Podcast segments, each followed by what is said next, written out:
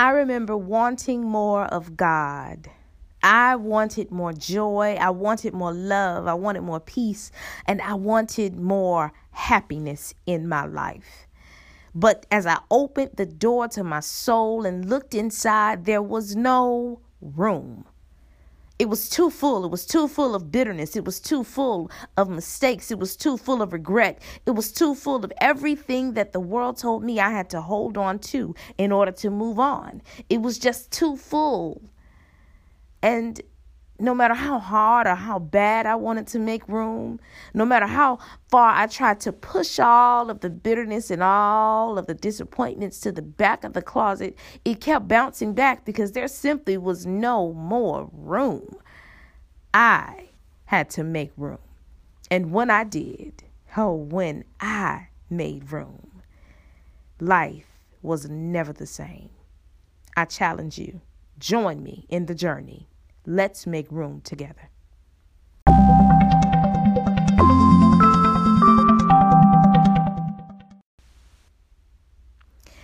Hello, hello, hello, and thank you for tuning in. This is your girl, Melinda Rackley, the inspiration engineer.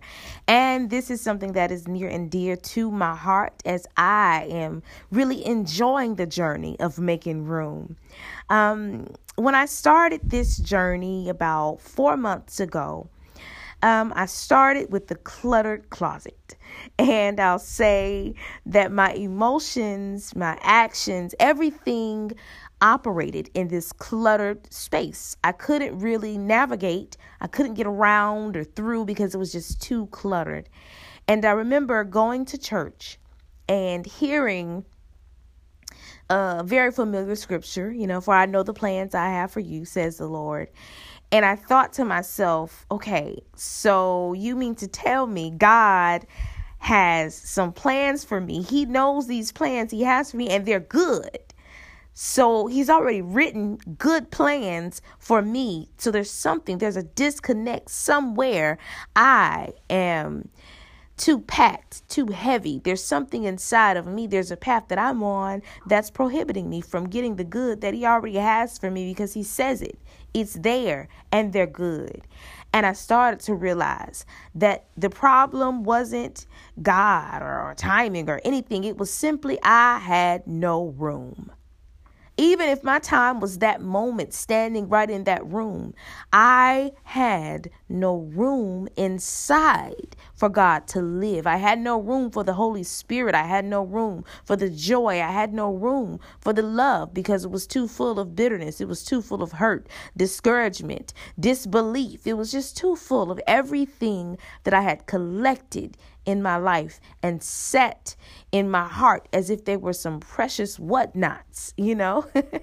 so the process of making room was and is not easy because it requires release, and release is not fun, especially when it requires you to really reflect. You got to reflect what you're going through, what this feeling is, what is this thought, where did I get this from, and how can I really let it go?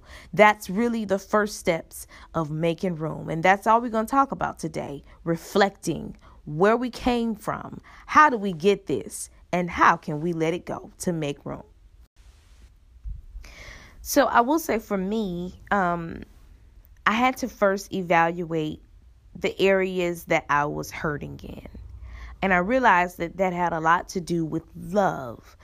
Um, because we we become so tainted a lot in the way that we love and the way that we view love. And so I had to evaluate myself. Am I loving the way the Bible defines love? Love is patient. That was the biggest thing for me. I evaluated my heart and I started to reflect and, and I saw that there were so many instances that I acted out in anger. I was impatient and then I became angry and frustrated because I just couldn't practice the first characteristic of love patience. Now, I know people say a lot patience is a virtue, patience is a virtue. And what I believe is virtue must be developed. Things are not born virtuous. We're not like born in that virtuous state. We become virtuous based on what we learn and based on, you know, what we actually practice in our life.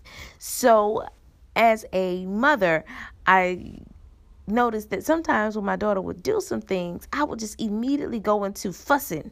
You know, the grace that God extend to me daily, I was not extending to her hourly, you know.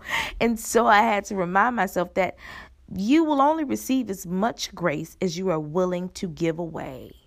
What? You have to give away grace to make room for more grace. And in that grace, it requires you to be patient, patient in your love, patient in your joy, patient in your happiness, patient with yourself as you are going through this process. So, I was talking to a dear friend and we were talking about the word decision. And it, I never thought about it this way until he brought it to my mind. Decision. That means to cut something away. Decision. And so as I was thinking, I'm like, okay, well, I really want to make room to love better. I really want to make room to have more patience and erase all of these things that or in my mind that that stopped me from having better patience. And so I had to make first a decision on what I was going to do. So the biggest decision was to practice what it says in James 4 and 8. And that's just draw near to God and he will draw near to you. So, in order to draw near to God, I had to cut away the things that stopped me from drawing near to God. And some of those things were simple, like social media. You know, we love our Facebook, Instagram, and Twitter, and all those other things because that takes time. It makes us feel like we're part of this imaginary world and it, it just fills us and distracts us in, in such a magnificent way. And so, in order for me to draw near to God, I had to kind of cut off a few of those alerts. You know, I couldn't be tweeting and putting up IG pictures all the time because I had to focus on what I'm trying to do. I'm trying to make room for God. I have to draw near to God. I need to learn who God is.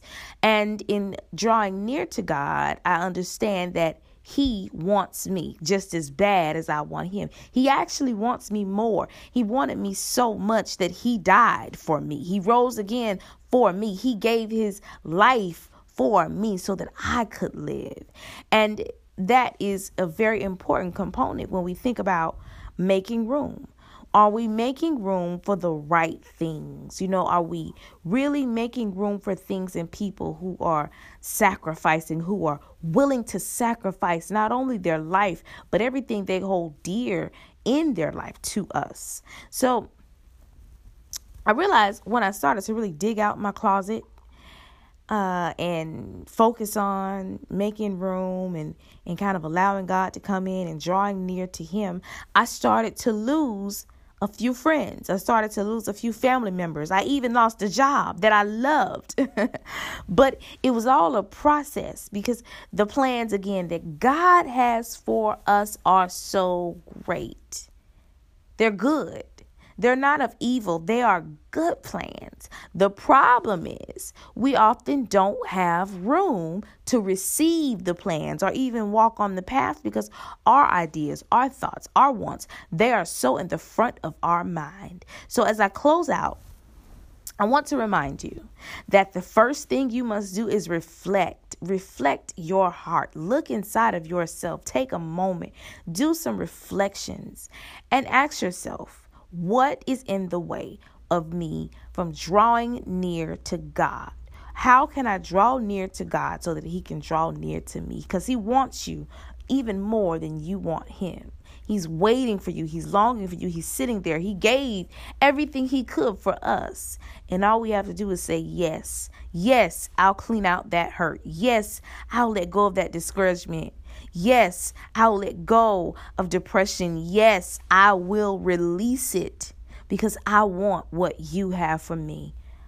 I love you for real, and we're in this together. Let's keep making room.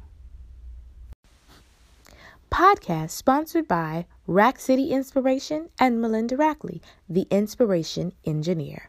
For more information or to book Melinda, please contact us at rackcityinspiration at gmail.com. Thank you.